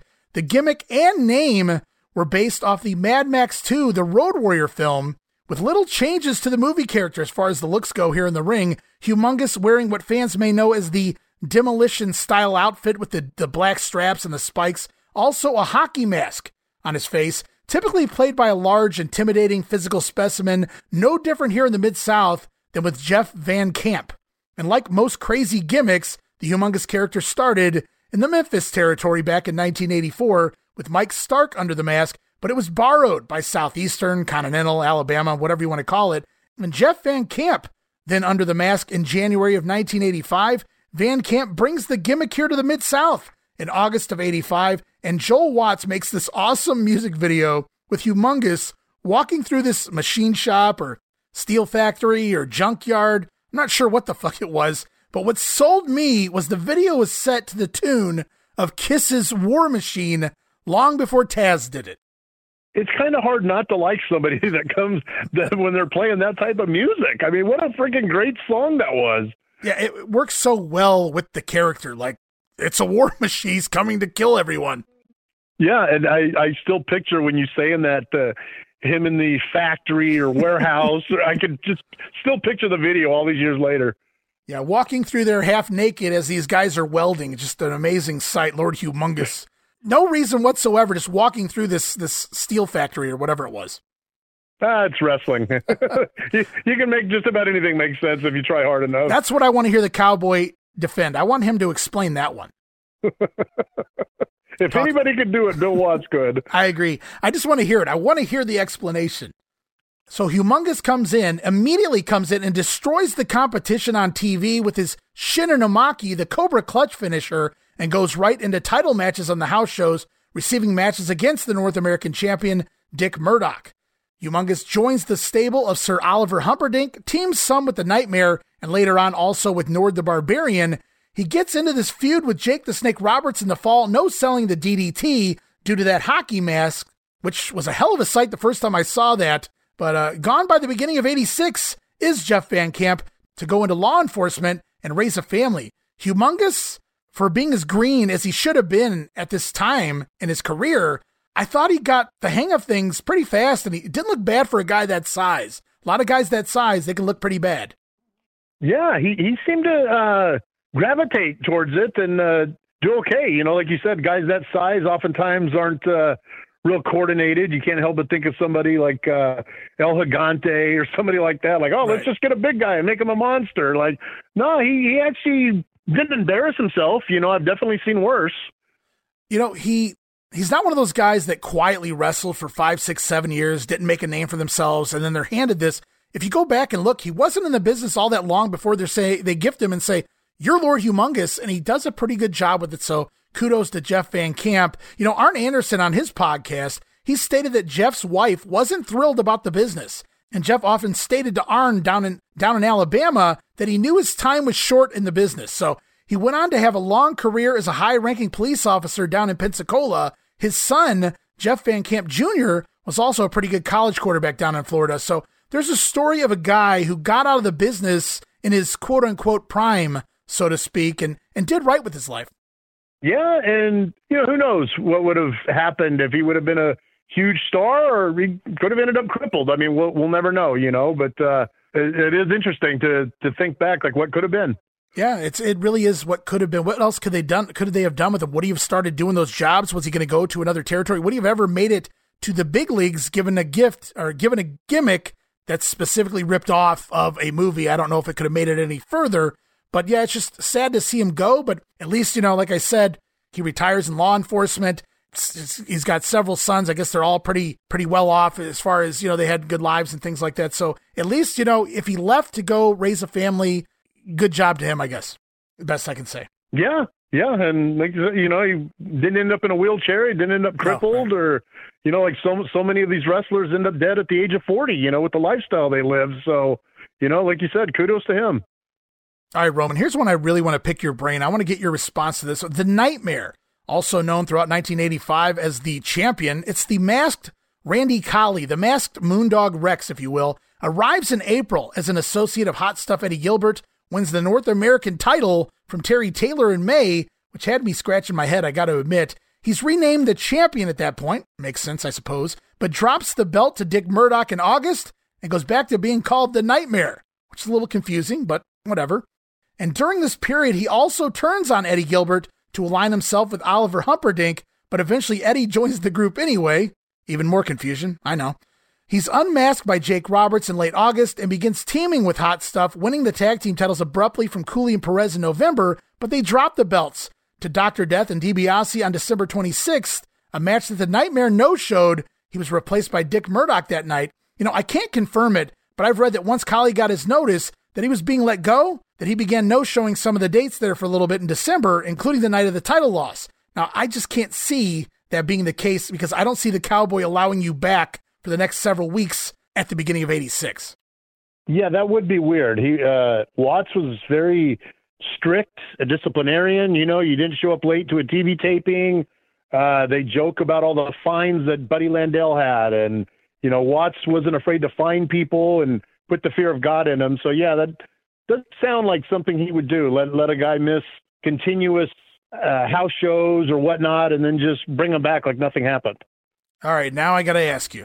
He wins the North American title. What were you thinking? That was a shock. it, it, was. Uh, it was. Did not see that coming. Let's put it that way. I did not see where they were going with it. Uh, like you said, he turned on Andy Gilbert. Then him and him and Gilbert team it was almost like they didn't know what to do with him. Even looking back now, all these years later, it's like, wow, he was really the North American champion. So in 2023, and you said looking back now, you're still wow. But when you watch this, like let's say you watched it in the last couple years or, or whatever, are you not wondering? Isn't there uh, 10 other guys on this roster right now that would easily make a better North American? Like, what was going on in Bill Watts' mind to give Moondog Rex the title? Because this guy was lacked the charisma. I mean, he was okay in the ring, but he'd really ballooned up here uh, in 1985 as well. So he wasn't even at a, a, the smaller size he had been at per- certain times in his career. Uh, Randy Colley had never really went past the middle of the card anywhere he'd ever been, even in the smaller territories like a Knoxville or an Alabama outside of the Moondogs gimmick anyway. You nailed it. I mean, you could have probably threw 10 names in a hat and picked somebody that would have been more believable or you could have at least understood the rationale of picking somebody else as a North American and didn't understand it then, don't understand it now. Yeah, I just remember the first time I saw that, I was like, this guy? The hell's going on around uh, here? You took the words right out of my mouth. That's what I thought too. Uh, we'll talk about uh, one of uh, the Nightmare's associates throughout 85. That's Hot Stuff Eddie Gilbert. He arrived to the Mid South in April of 85, aligning himself with the Nightmare. Gilbert acted as a manager and, to a lesser extent, a wrestler and thus he was never really given a push too high up the card here in 1985. Eventually, though, screwed by Oliver Humperdink and his former friend the Nightmare, Gilbert briefly becomes a de facto babyface feuding with his former partner the Nightmare in the late summer, early fall, before inexplicably joining the group. I suppose if you can't beat him, join him. I don't really know what else the story was there. And they'd ultimately become tag team champions, defeating Cooley and Perez in November, although obviously transitional champs as Cooley was leaving the promotion. And they put the belts back on DiBiase and Dr. Death heading into the new year. And Eddie Gilbert, well, we'll see what happens here at the beginning of 1986, but really odd use of hot stuff throughout this year. And Eddie Gilbert was always a favorite of mine. Great wrestling mind. He just he didn't have the size, but damn, he was good in the ring, cut good promos. I was always a big fan of Eddie Gilbert. You know, I, I thought the guy had something. You know, he knew how to get under people's skin. Such a great heel. You know, of course, he could have been a baby face. You know, that had they tried to go that way with him for a long period of time. You know, but to me, he found his niche as a heel, and I, I was just always impressed with Eddie Gilbert. Yeah, Eddie was another guy I always backed. I always loved, no matter face or heel. I thought he was finally going to get a big push there at the beginning of 89 in the NWA, and then the bookers changed, and Eddie's kind of moved down the card and back into that managerial role, sometimes wrestler role there in 89. You know, I even popped when he came into Global. I was like, yes, finally get some Eddie Gilbert back on my TV. That didn't last too long. And then he shows up in Smoky Mountain Wrestling, which was pretty damn cool. I'm like, oh, that's great. Eddie Gilbert's back on my every couple of years. He just reappears, you know. And uh, unfortunately, you know, he knows shows a couple shows there, goes down to Puerto Rico and passes away. We never see him again. But it was always fun seeing hot stuff on my TV screen, and uh, just it was so odd here in '85 watching the evolution of the the general Eddie Gilbert and hot stuff Eddie Gilbert here throughout the year. He was a manager, he was a wrestler, he was a heel, he was a face, he was a heel. It's like sometimes they just didn't know what they were going to do with him. Yeah, and you know when you when you mentioned Smokey, I remember the TV match he had against Ricky Morton, where he beat him by pulling his tights, and I think he had one hand on the ropes. And then he does an interview with Jim Ross, and he goes, "I beat him right in the middle of the ring with the Lou press." And it was just such typical heel, you know, lying right to your face when you right. just saw it on TV. What really happened? It was just, it, it was just comical to me. Yeah, another great guy that just passed away too early. Oh yeah, yeah. I remember when my buddy Rick Carter, the who has passed away, used to do a wrestling radio show, and he had told me about Eddie Gilbert passing away, and I go, oh my gosh, another one, just way, way too young. Yeah, you know, you have to wonder what he what he could have done with his mind moving forward. Everybody always gave Eddie credit as a booker. Obviously, he gets his shot here just so he doesn't jump with Missy to the WWF. Now that didn't work out anyway in early part of 87, but Eddie Gilbert gets the book for Watts. He books in Alabama. He books the ECW. He books a little bit everywhere and always some really intriguing stuff. Yeah, and who can forget when he ran over Jerry Lawler? You know, like Gilbert was involved in some great angles. You know, the burial of uh, of Watts. You know, trying to bury him under the Russian flag. And right. I remember when the Masked Superstar put the neck breaker on him on, on the outside. You know, in yeah. the WWF, WWF in 1982, yeah. and they right they sold it like like Gilbert would never wrestle again, you know, and just he was involved in some really big angles when you stop and think about it. Yeah, he was just always he was like Forrest Gump. He was just always there. Yeah. uh, let's talk about the masked superstar. I'm talking about Bill Eadie, the future demolition axe. Just getting started here in December of 85 for Mid South. Big plans ahead for him, it would seem, that we'll get into next time as we head into 1986. But I'm excited. Wasn't sure how Eadie would fit in here in the Mid South at this time period but he's one of my favorite heels of all time. Loved him in Georgia. Love a lot of his stuff prior to this run. He just seemed out of place in the Mid South, which is odd because he was a good worker. Oh, mass superstar, without a doubt, one of my all-time favorites. Mm-hmm. Um, his promos, you know, and and Gordon Solie would always talk about how intelligent he was. You know, right. he he didn't sound like the typical heel that would just come out and scream, but there was intensity. And uh, yeah, I've always been a big fan of his, and he was on my bucket list of wrestlers that I've never met that I wanted to, and I finally met him, you know, a couple of years ago, and just super nice guy. And I was there in attendance at the Showboat when he made his AWA debut. And I'm not gonna lie, I popped, I marked out big time. I was probably the only guy in the whole arena rooting for the heel. And when Superstar ran in and attacked Brunzell and was part of Sheik's army, Oh my gosh, what a great memory that was. Yeah, and he was a different kind of heel when he came to New York for the WWF. Like that was the one heel that I wanted. I wanted him to be Bob Backlund for that title. Unfortunately, he was just a couple months off. I wanted him to beat Hogan. You know, like he just superstar. Just he's somebody that if you had a friend over and you were watching wrestling, they look at him and go, "Oh, this phony guy." Man, he looked like he would beat your ass. You know, and the way he talked dude. and yeah, he he he's, was in, in, in uh, real life amazing to watch. So quiet, soft spoken, and humble. He's such a great guy. You know, I don't really collect a whole lot of stuff outside of like ma- maybe old magazines, programs, something like that. But one specific wrestler that I wanted something that was the Masked Superstar. I have two of his masks. He signed them both for me. Uh, really cool stuff. Wow. Yeah, I one of the times I met him, I asked about the windbreaker he had that would actually have his logo. Oh yeah, it. I love that thing. And, I had a guy that go, used to make his stuff offer to make me one of those years back. I wish I had taken him up on it. Oh my gosh, yeah. I, I asked him. I go, and I, I'm not into the memorabilia per se. Like I'll get autographs or eight by tens, but I'm not one of those guys that has to have Rick Rude's boots or you right. know anything like that. No, but yeah, I got you. When I met when I met Superstar, I asked him about the windbreaker, and he goes, "Gosh, I wish I had." I says, "I will if you find one. You know, here's my card. I I will buy one. That that is one thing I would definitely want." Oh my God, yeah, those those things were badass.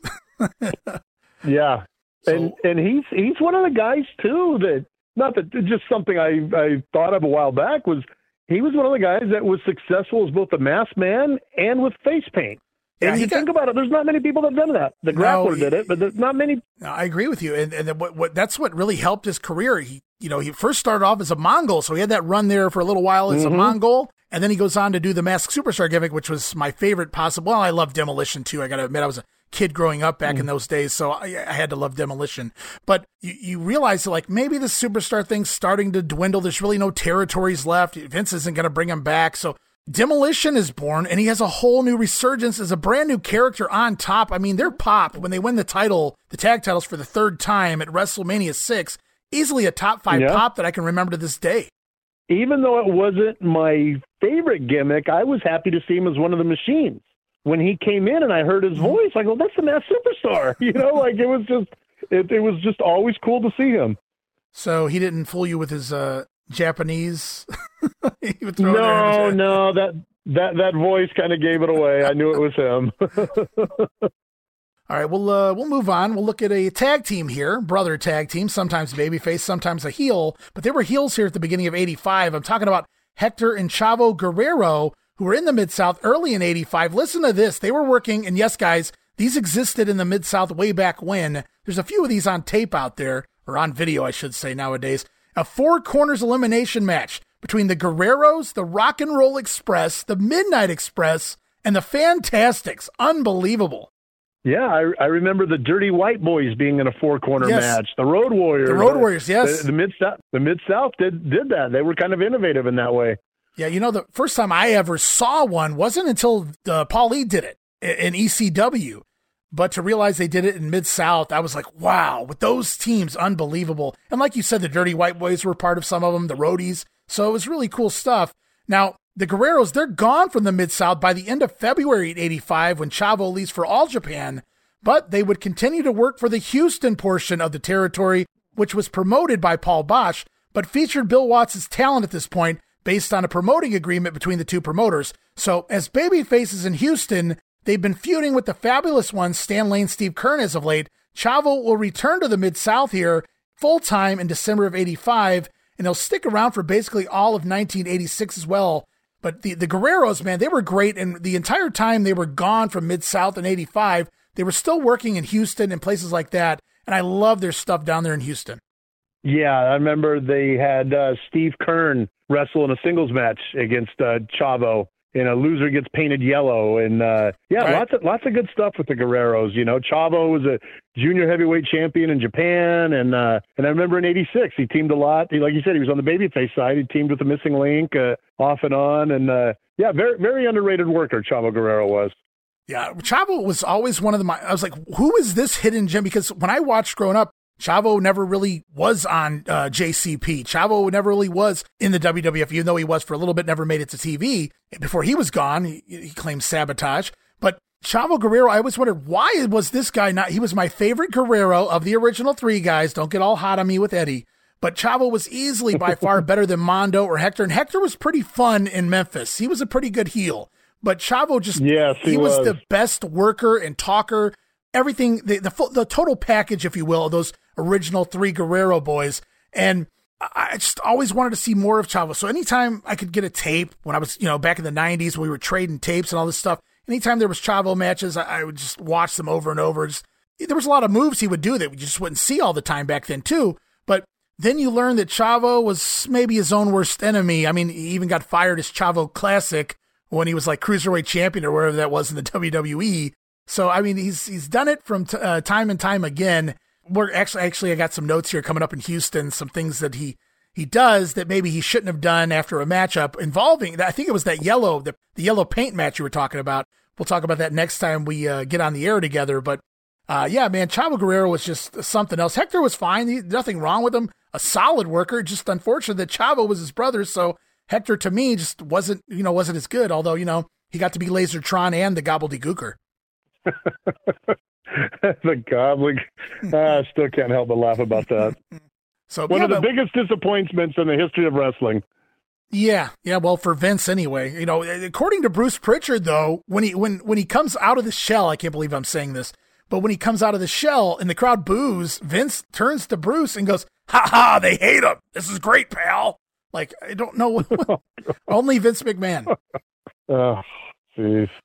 So we'll, we'll move on here. We'll talk about Dirty Dutch Mantel. He starts off the 85 year in Memphis, but he heads down to the Mid South in April, defeats the Snowman for the TV title. There's a name from the past. In July, as the Snowman leaves the company in another failed JYD replacement attempt, Dutch Mantel proves to be a transitional TV champion, however, dropping the belt less than two weeks later to Hacksaw Butch Reed. Now, Dutch then paired himself with fellow Memphis legend, superstar Bill Dundee. They worked the summer against the Fantastics, teaming up with Dundee into the fall before the superstar leaves in the month of September. But Dutch, he sticks around another six weeks here doing jobs, and he's also gone by the beginning of November. So we won't see Dutch Mantel here too much in 1986, but he was here for a lot of 1985. Yeah, Dutch was somebody I, I always enjoyed. You know, um, he was never going to be the upper echelon, you know, in my opinion, but Right. he was somebody that definitely had a place on the card. You know, guys like him and Bill Irwin and you know guys like that, they had their spot. And uh, later on, I, I actually liked Dutch on the mic. You know, in Smoky Mountain, I, I thought he did a good job. Yeah, and when Dutch didn't care anymore, and I'm not saying that like he really didn't care. I mean, when he realized that he was no longer going to be the focal point as a wrestler and he became an announcer and he just didn't really care what he said anymore, he was tremendous in Smoky Mountain, hilarious in Smoky Mountain at times. Yeah, when he would start off the show and he'd be holding a sign and it would have an arrow pointed at Bob Caudle and it would say something like "I'm with stupid" or Right. you know he would just have like little goofy things. It was it was it was fun. But Dutch, you know, going back to his his prime wrestling years, and he was always on top in Memphis because they kind of had a, a lackluster undercard a lot of the times. But Dutch could work, whereas guys like maybe like a Bill Irwin really, you know, I never really got into Bill Irwin beyond a certain degree because he was more of a kick and punch guy, a headlock guy. Dutch Mantel could give you a good match. You knew you could have a, a good wrestling match. So yeah, I didn't really buy him as a main eventer, especially here in something like Mid South. But at the same time, you knew if he was in the ring, it was going to be a competitive and, and fun little match. Yeah, he he could hold his own. He could he could uh, make a competitive match with just about anybody, and that's something I always liked about Dutch. All right, guys, we're getting down to the nitty gritty, as Gorilla Monsoon would say at this point. We're going to look at one more name here on the heel side. Then we're going to talk a couple other things here before we get out this week. And the last name on my list here, unless you can think of anybody else, is El Corsario. That's the future TNT in Puerto Rico, the future Kwang and Savio Vega in the WWF. I had never seen the El Corsario character until 2002 when the Universal Wrestling Archives became available, and I knew he was somebody familiar the minute I saw him. Couldn't put my finger on it right away, but after a couple days, when I figured out who it was, I was like, holy shit, that's Savio Vega here in 1985. Yeah, Savio Vega, who has a victory over Stone Cold Steve Austin back when he was the ringmaster. So I did a little digging. Uh, you know, I, I look up things like this. I don't know why. Don't ask me why, Roman. But the translation for the name Corsario means a privateer. He is a private person or ship that engages in maritime warfare under the commission of war. I wrote whatever that means. Kind of an odd name, huh? well, well, see, you taught me something I didn't know. So I haven't watched his shoot, Savio Vega's shoot, I mean, his shoot interview. So I have no idea how he wound up here in the Mid South in 1985. Seems very random because I can't find anything that he did before this. So I'm thinking he wasn't working for Carlos Colon yet, but he was working some of them outlaw promotions in Puerto Rico. But he shows up here in the month of August and gone by mid November. And underneath heel, he debuts with some TV squash wins, but begins losing on the house shows to essentially anyone with any real merit. Still an intriguing run here. Savio Vega randomly popping up in the United States in the mid 1980s. And, he doesn't return that I can think of until he's Kwang. See, now you got me wanting to go watch my Savio Vega shoot. Am I going to have to go dig that out and watch that and see see how he came to Mid South now? Well, if you do, you have to let us know. I will. I will. I will let everybody know if I pop that in. Yeah, I'm very curious. I mean, I could have done it too. I just did so much other research. I never got around to it. I do apologize, but I'm intrigued how he wound up. It's got to be a friend of a friend. They suggested bringing him in and, and you know stick him under the hood and away we go. And it's kind of worked out the same way. You know, Scott Hall went down to Puerto Rico, got his gimmick over down there, finally figured himself out after years in the business, came up and did Razor Ramon, and he kept putting in a good word until finally Kwang gets hired. I don't know that he was happy with the gimmick, but I think he did okay with Savio Vega. Yeah, yeah, I'll agree with that. So the NWA World Championship. Now, Bill Watts is pretty proud. He says this on TV all the time. He's not an affiliate of the National Wrestling Alliance because he doesn't believe in some of the things that they do. However, for some odd reason, the NWA World Champion Ric Flair keeps coming to town here at the tail end of 1985, becoming a prominent figure in the Mid South region. In recent months, we've seen Ric Flair defend his title against Dick Murdoch, Butch Reed, Ted DiBiase, Jake the Snake Roberts, Terry Taylor, and more to come as we get going with 1986. Flair, the NWA champion, traveling to a territory just it just always created excitement. I mean, like we talked about earlier with the Flair DiBiase and Murdoch getting jealous, and uh, it it made the regional titles much more important than just knowing that Flair would be coming to town to defend against the area's top champion. So tell tell me, Roman. I don't know if you've you've heard anything about this. I, I understand Bill Watts's deal that he didn't want to be part of the NWA. He's explained that at length in the past, not just in the Mid South, the old TV shows, but in his shoot interviews and things like that. I, I understand financially and otherwise why Bill Watts didn't want to be part of the governing body of the NWA. However, uh, have you ever heard his reasoning why or how uh, he was still able to work and get Ric Flair to quote unquote defend the NWA title there down in his territory? The only thing I could think of is, you know, maybe the NWA that they looked at it. Hey, wherever Flair goes, the houses are going to be big. I'm sure they were getting a, a good sized cutback or something of it. Uh, yeah, it is kind of weird because you know Watts did want to have his own individual thing going on, but then when Flair came, he would promote Flair like he was the second coming. And you know, I have to wonder with Flair popping up so often here, leading into 1986, you have to think there was some kind of deal in place uh, with Crockett coming to town, that joint show coming up, the Crockett Cup at the Superdome. Yeah, yep. And uh, then a lot of times it would almost be like little scouting missions because uh, if memory serves correct, wasn't it Flair that saw the Rock and Roll Express and then went back to Crockett and said, "Hey, you got to go get these guys." Right. Yeah, and he did that. I think a couple of times with a couple of names, and uh, you know. Unfortunately for Bill Watts, uh, the money was uh, maybe better, or I'm not really sure how that all worked out. Although, you know, I hear the rock and rolls got ripped off uh, quite a bit with their merchandise over there in Crockett. I, have heard that too. You know, the I remember they had some kind of promotion where you can get a cassette tape and a poster and a this and for twenty dollars and be part of the fan club and right. Yeah supposedly the the rock and rolls either got nothing or got very little. Just unfortunate that you know get away with those things back in the day. But we'll, we'll, we were talking about Ric Flair and we'll see more of Ric Flair here leading into 86 and speaking of more plenty more talent headed in over the next couple of months from the fabulous ones to the sheep herders. Koko Ware Kelly Kiniski will be in as the masked superstar number two. So many more we're going to be talking about. Uh, but before we get out of here, I just wanted to address there's a lot of the job guys you're going to hear us mention quite a bit as we start talking about TV. Um, there's names like Mark Strong, Ricky Starr, who I believe was from the uh, old convertible blondes in the ICW PAFO territory. Uh, Tiger Bill Tabb going to come through here. Jimmy Backlund, the future Jimmy Del Rey. Steve Constance, Ron Sexton, Nick Patrick, Yes, the referee and the son of Jody Hamilton, assassin number two. Ken Timbs of Fabuloso Blondie fame. Uh, we're going to be talking about J.R. Hogg, Tommy Wright, Steve Doll, future tag star with Rex King, also well done in the WWF. But then there's some other names that some may recognize and some may not. One of those names was the brother of Robert Gibson, the older brother of Robert Gibson, Ricky Gibson. Yeah, Ricky was a Ricky was a great talent. You know, I saw a lot of his stuff in Memphis, and yeah, he was definitely an asset. Yeah, like Ricky Gibson. If you guys can go uh, watch any of those uh, old millimeter, eight millimeter, sixty millimeter, whatever it was, uh, the films that got transferred over and they're digitized and, and they're on YouTube and things like that of the old Memphis territory. I'm talking Jarrett, maybe even Gulas, I guess. Uh, Ricky Gibson was really good. He may have been better wrestling wise than Robert Gibson. Maybe he didn't have this same body as Robert Gibson here by the mid 80s. And not that Robert Gibson, you know, was Hulk Hogan, but Ricky Gibson was just a hell of a talent in his day. Unfortunately, he sustained a very bad knee injury at one point, and it kept him out off and on for years. He just never recovered uh, fully from it, really. And I was really su- surprised when he popped up here in the Mid South.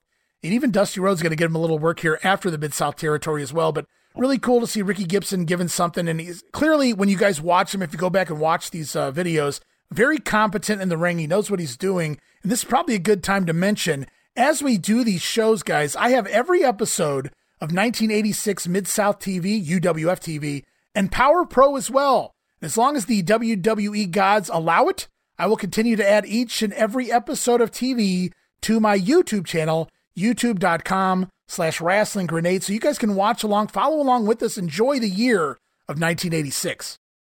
And uh, just something I was thinking about when you were talking about the enhancement talent. Right. What about Mike Boyette, who had the reverse Goldberg streak? You know, oh my God, I can't wait for that. Yes, 158 losses in a row. Mike Boyette, you know, Michael Hayes puts him over as the as his god, the guy that got him into wrestling. Michael Hayes would go go to the shows as a teenager with Percy Pringle, John Tatum. They would sit there, and Hayes was in awe of Boyette, who was getting a huge push down there uh, way back, you know, in the earlier 70s.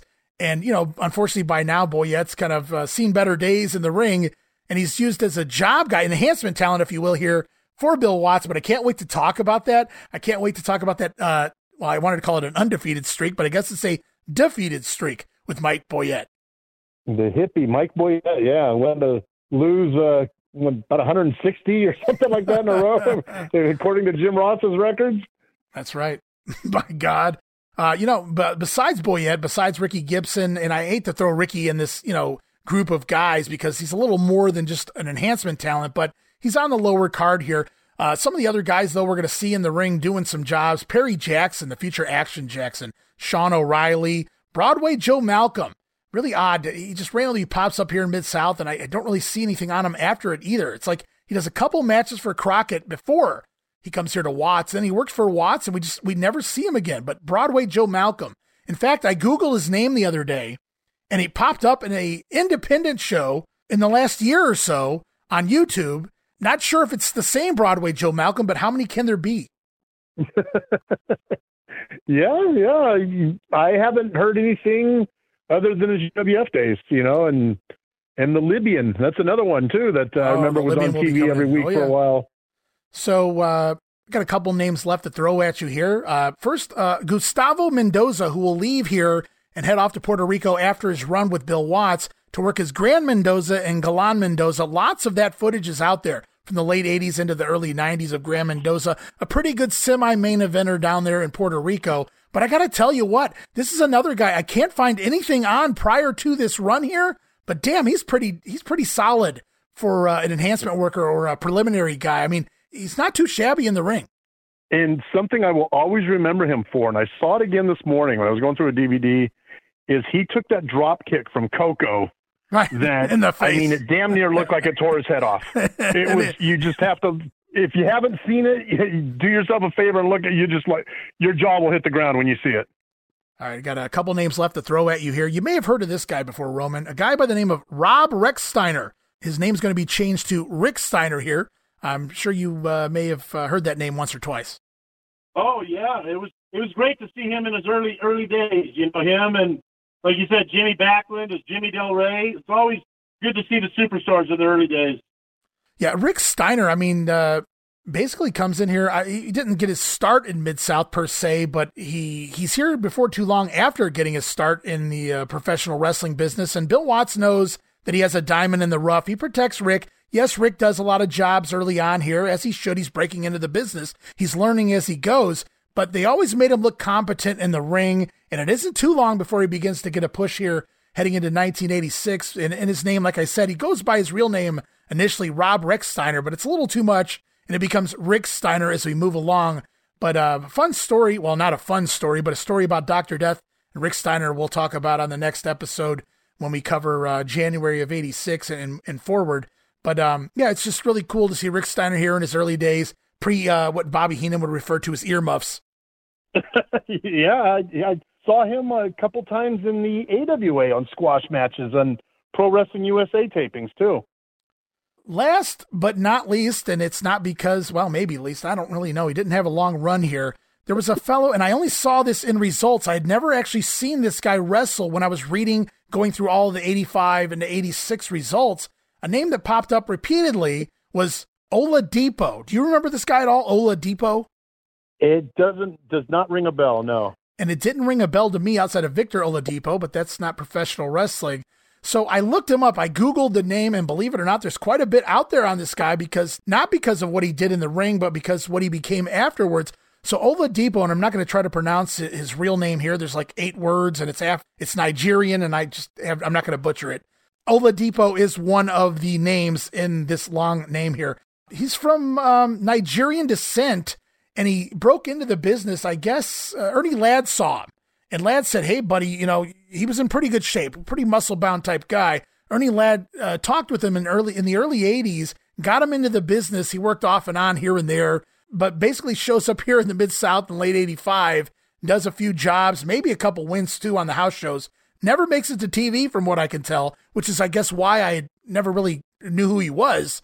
But um, uh, he goes on in life to be a New York cab driver before his grandfather passes away and leaves him the prestige of being the king of one of the many areas in Nigeria. So this guy goes from professional wrestler to New York cab driver to one of the kings of Nigeria, but he didn't want the job. So he came back. He didn't want to be king. He said, Give it to one of my brothers. And he goes back to driving a cab before they call upon him again and say, No, no, you are going to be one of the kings of one of the many areas in Nigeria there. So, what an interesting life this Oladipo led. And I want you guys to do this for me. Go into your Google machine, as they call it. And he went under another name as well after this, wrestling under Ladi, the Nigerian Tiger. That's L A D I. Google that.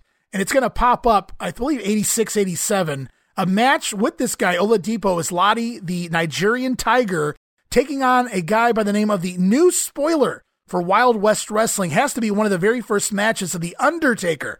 So it's Oladipo versus uh, a very green Undertaker. Not a very good match whatsoever, but if you guys want to check him out, there it is. Wow. I had never heard of the guy, and then what you just told me, is wow, what a story. Yeah, I do. Know, I do my digging. I try to do my due diligence and the research, and just try to make sure I cover every corner. Even for the guys, like it's like, who the hell is this? I kept seeing his name. Why doesn't he have a first name? Does nobody know? You know. So I, I just kept doing a little research, a little more, and I got all of that out of it. So very interesting, intriguing character. You did a great job playing detective. that was quite a wealth of knowledge right there. I'd never heard of him, but I'm if somebody brings up that name, I'll have a little something to tell them now. Yeah, very cool, very cool stuff. Uh, so we are going to close up the show here, take one last look at a couple things. Uh, the promoter, of course, Cowboy Bill Watts, going to take the Mid South. He's going to take it national. They're doing really well in their syndicated areas. Bill Watts going to turn the Mid South region into the Universal Wrestling Federation here in 1986. Our announcers, more often than not, are going to be Jim Ross and the son of Cowboy Bill Watts, Joel Watts. Also, referees right now, the two specific main referees at this point, two former wrestlers themselves the father of hot stuff Eddie Gilbert, Tommy Gilbert, and of course, the king, Carl Fergie, if you will. Matchmaker's still Grizzly Smith here heading into 86. Yeah, Grizzly. Gosh, just you hear a few things and then you see the dark side of the episode, right. and oh my gosh, wow. Yeah, uh, but Grizzly for a very long time, the right hand man of Cowboy Bill Watts. I guess you could call him what the WWF call the producers now, an agent, but Grizzly Smith kind of oversaw the locker room. Yeah, and I always remember where they Grizzly Smith saying something about a title match or something. Him always mentioning Charlie Lay. I always remember oh, yeah, that Charlie name Lay. coming out of Grizzly's mouth. Did you know that Charlie Lay was a real person? Yes, I, I found that out a while back. I Oh, didn't okay. know if that was a fictitious uh, figurehead, so to speak. But yeah, I found out that that actually was a legit person. You know, many many years ago, I thought he was. I thought it was a fictitious person because because we never saw him on air ever. And then, uh, you know, Right. come, come to find out, no, Charlie Lay existed. All right, we're going to close up. We're going to talk the titles, and uh, we're out the door here this week on regional rasslin', the tag team titles. As discussed, it's Dr. Death and Ted DiBiase, the new tag team champions, defeating the team of Eddie Gilbert and the Nightmare. No, sorry, not the Nightmare. Eddie Gilbert and Dick Murdoch on December the 26th to regain the titles. It seems the Nightmare no showed, or maybe he was injured. Not really sure the situation there. But Murdoch fills in, and he is feuding with DiBiase, so it makes a little sense. I'm assuming Eddie Gilbert did the job there, but Doc and DiBiase regained the tag team titles on December 26th, so they will be the champions heading into 1986. Now, as for the Mid South TV title, we have a tournament in play right now. Butch Reed vacating the belt back in October after winning the North American Championship. You can't hold both belts, guys. The first round began at the December 4th Irish McNeil show, which is also happens to be the final Irish McNeil show, sadly. All good things must come to an end. With the finals, we will see Jake the Snake Roberts taking on Dick Slater.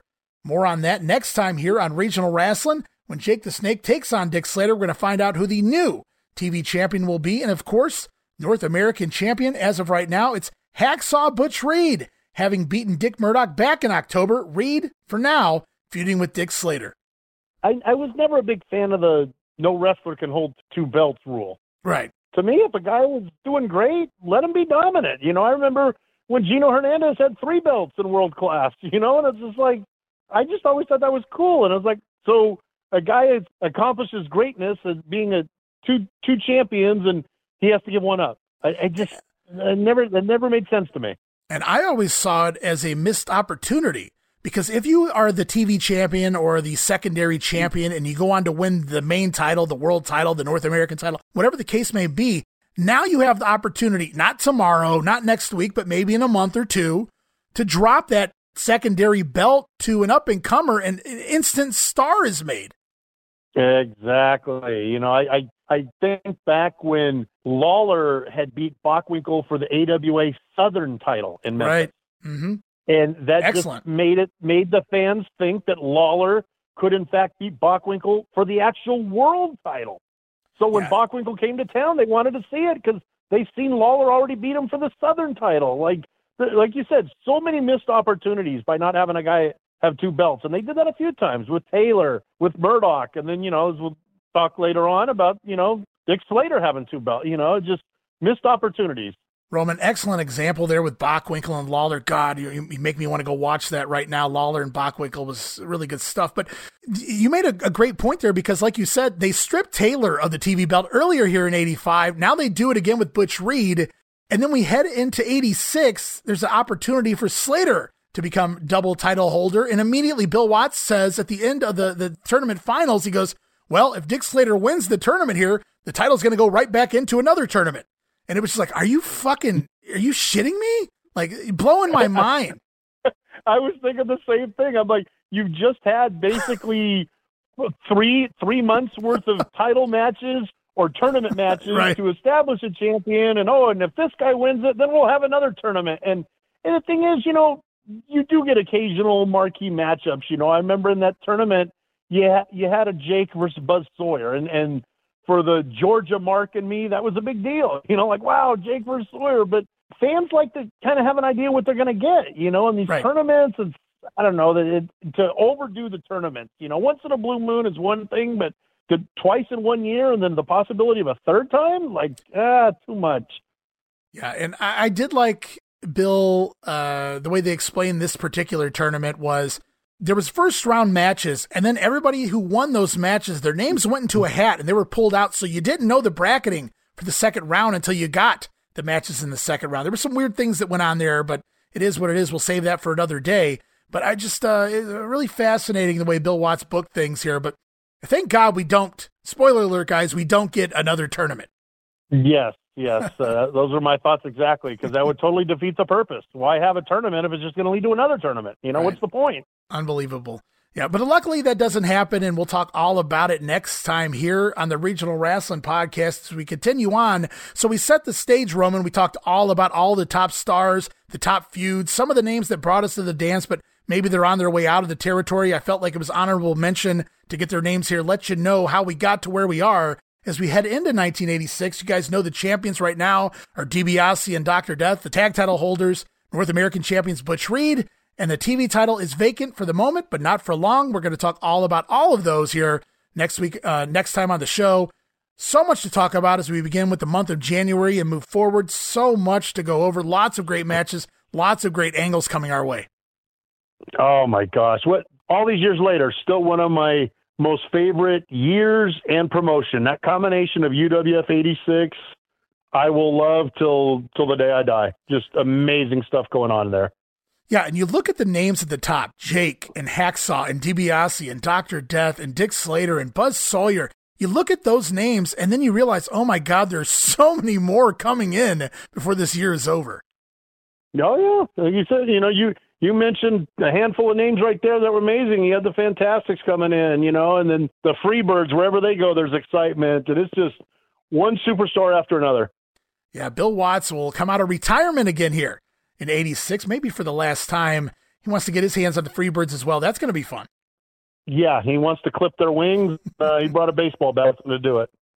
That's one way to do it. That's how it's the cowboy way, anyway. Mm-hmm.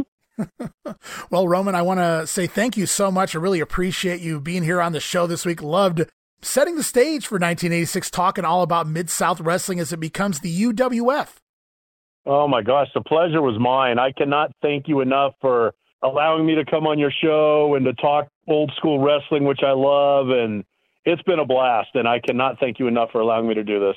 And I want to remind everybody else again, real quick, before we get out of here I'm going to continue to add the Mid South Wrestling and the Power Pro shows to my YouTube channel. So you guys can follow along and enjoy the ride with us, the promos, the angles, the matches. And uh, as time progresses, I'm and as time permits, I'm going to add some of the stuff from Houston as well. We're going to really tackle some of that Houston stuff because some of the best matches came out of the Sam Houston Coliseum. Yeah, there's lots of great stuff that unless you were able to have access to Power Pro Wrestling or lived in the Houston area, you might not have seen back in the day. You know, like in my neck of the woods, we got the regular syndicated show, you know, in 86, but we didn't get to have access to the Houston show. So to see those are, are, are a treat. You know, I've been able to see a lot of those through tape trading and DVD trading and whatnot. And like you said, there's lots of great matches on there that we never saw on the normal regular syndicated show. And uh, with our next episode, we're going to begin talking about all of that action as we begin 1986 in the Universal Wrestling Federation. So, once again, one more time, Roman, I want to say thank you so much for joining the show. Looking forward to getting going with 1986. Oh, I can't wait. And I wanted to thank you again and thank you, everybody out there, for listening. And uh, hopefully, if this doesn't bring back a lot of memories and you're new to the territory, hopefully, what we have to say will make you want to go out and watch the episodes and have a new appreciation for Mid South later on becoming the Universal Wrestling Federation. I couldn't have said it better myself. All right, that was a very fun edition of the show. I want to thank you again, Roman, for being here. Can't wait to have you back as we dive into the month of January and beyond here in 1986 for Bill Watts as Mid South Wrestling, soon to be renamed the UWF. Just one of many projects ongoing here as part of the Regional Rasslin' Podcast. I'm doing a lot of research right now for a lot of upcoming episodes, a lot of upcoming projects here on the show. More guest co hosts on the way as well, but for right now, it's 1986. It's the Universal Wrestling Federation. It's Roman Gomez. Hoping to have him back as often as he can make it. Had a blast, had a fun time, and I hope you guys did as well. And we'll be back soon as 1986 is now upon us. We'll be looking at the semifinals and finals of the TV title tournament. Who will be crowned that TV medallion champion? Plus, there's a new North American champion on New Year's Day. And who is the man that pins the NWA World Heavyweight Champion Ric Flair? You won't have to wait long to find out. All of that and more answered next time on the Regional Rasslin' Podcast, where we talk the territories.